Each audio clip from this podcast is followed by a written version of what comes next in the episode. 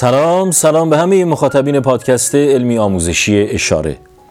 امروز با یک قسمت جذاب دیگه که مربوط به تأثیر مثبت فضاهای سبز بر یادگیری دانش آموزان هست با شما عزیزان صحبت می‌کنیم. محیط اطراف ما همواره از مهمترین عواملی است که در یادگیری و آموزش نقش بسزایی دارد. ویگوتسکی یکی از معروفترین نظریه پردازان رشد شناختی معتقده که کنش متقابل میان یادگیرنده و محیط اجتماعی او اهمیت بسزایی داره اون معتقده که رشد ذهنی کودکان عموماً به مردمی که در دنیای اطراف اونها زندگی می کنند وابسته است و افراد بسیاری اندیشه ها، نگرش ها و ارزش های خودشون رو در تعامل و رابطه متقابل با دیگران ارتقا میدن. در واقع میزان یادگیری و آموزش یافتن فرد به محیط اطرافش خیلی وابسته است.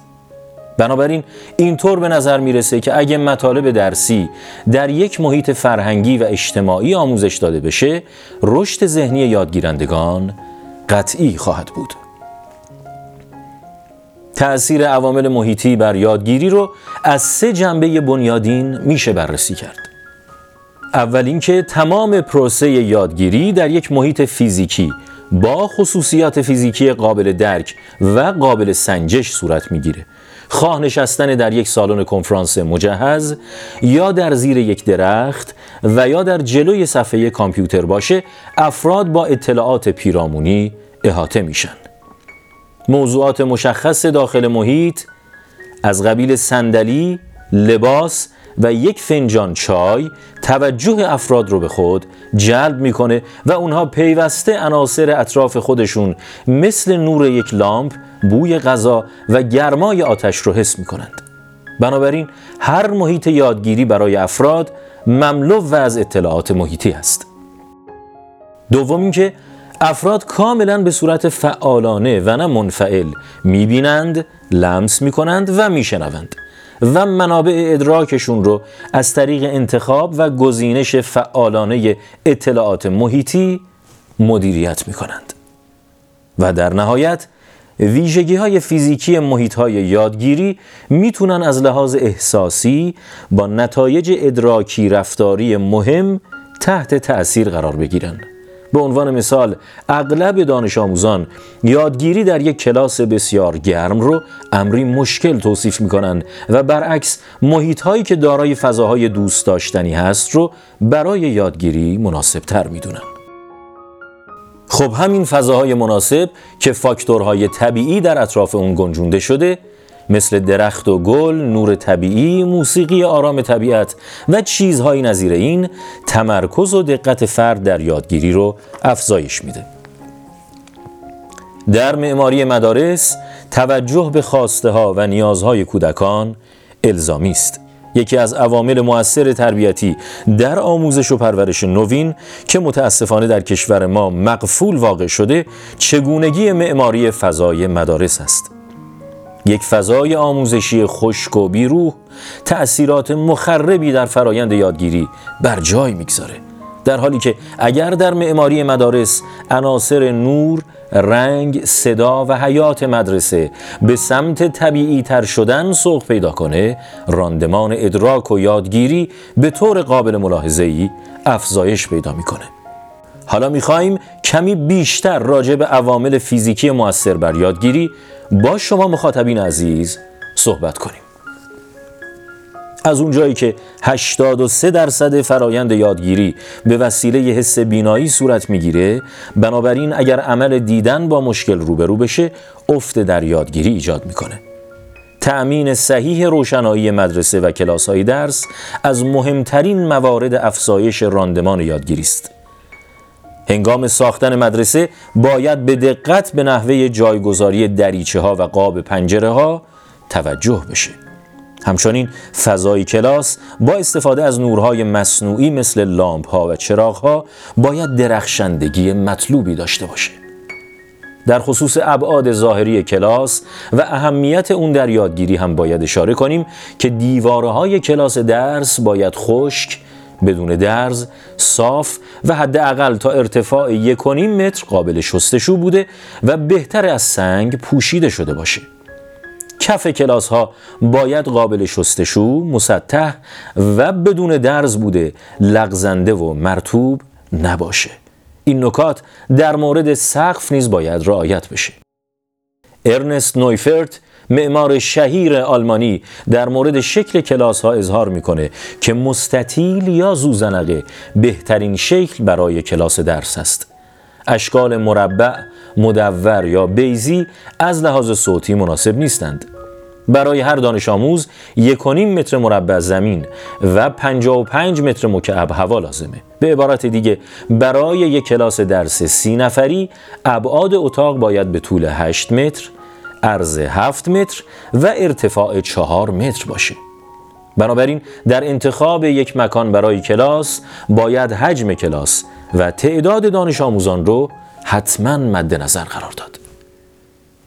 یکی از مؤثرترین عناصر فضایی بر ذهن انسان رنگ هست. رنگ ها به شدت بر ادراک، عواطف و احساسات ما تأثیر می‌گذارند.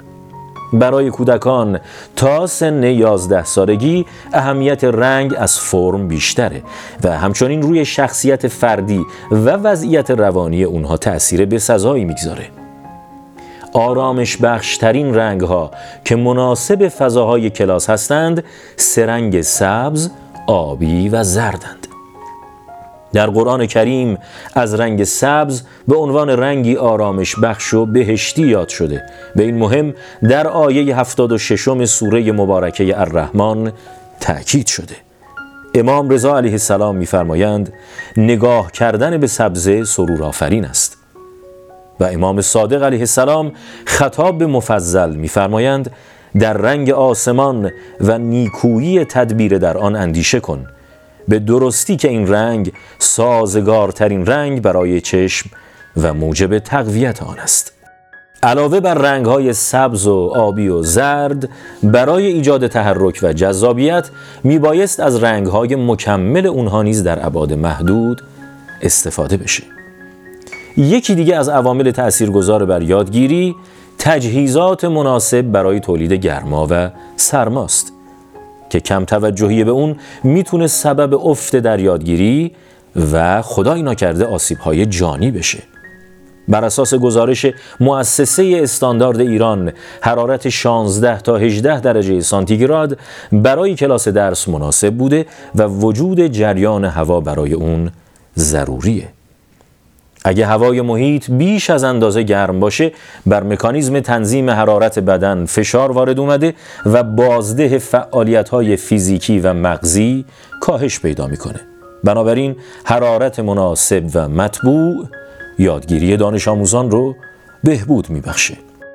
در یک تحقیق جدید کارشناسان آموزشی در شهر بارسلون اسپانیا به ارزیابی عملکرد 2500 دانش آموز در یک دوره دوازده ماهه پرداختند.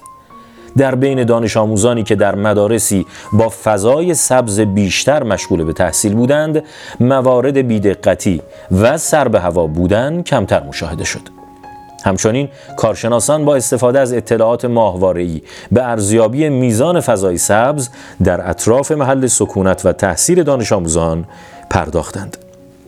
به گفته کارشناسان فضاهای طبیعی مثل پارک ها و باغ ها فرصت ویژه‌ای رو برای دانش آموزان فراهم می‌کنه تا خلاقیت، ظرفیت خطرپذیری و مهارت ادراکی خود را تقویت کنند. همچنین وجود این فضاهای سبز در اطراف محل زندگی و محل تحصیل دانش آموزان فرصتی رو برای اونها فراهم می‌کنه که با استشمام هوای پاک قدرت یادگیریشون رو تقویت کنند. خب مخاطبین عزیز پادکست اشاره این برنامه اختصاص داشت به اهمیت استفاده از فضای سبز به طور کلی و تأثیر خارق‌العاده اون بر فهم و ادراک دانش آموزان. محتوای این پادکست برگرفته از سه عنوان مقاله است. تأثیر معماری ارگانیک بر فضاهای آموزشی تعلیف آقای مهرام نازلی مقاله خانم بطول عظیمی با عنوان طراحی محیط آموزشی بر اساس آیات و روایات اسلامی و مقاله خانم نرجس تقیه با عنوان تأثیر محیط آموزشی بر پیشرفت تحصیلی دانش آموزان ممنونم که با پادکست خودتون همراه هستید. روز و روزگار بر شما خوش.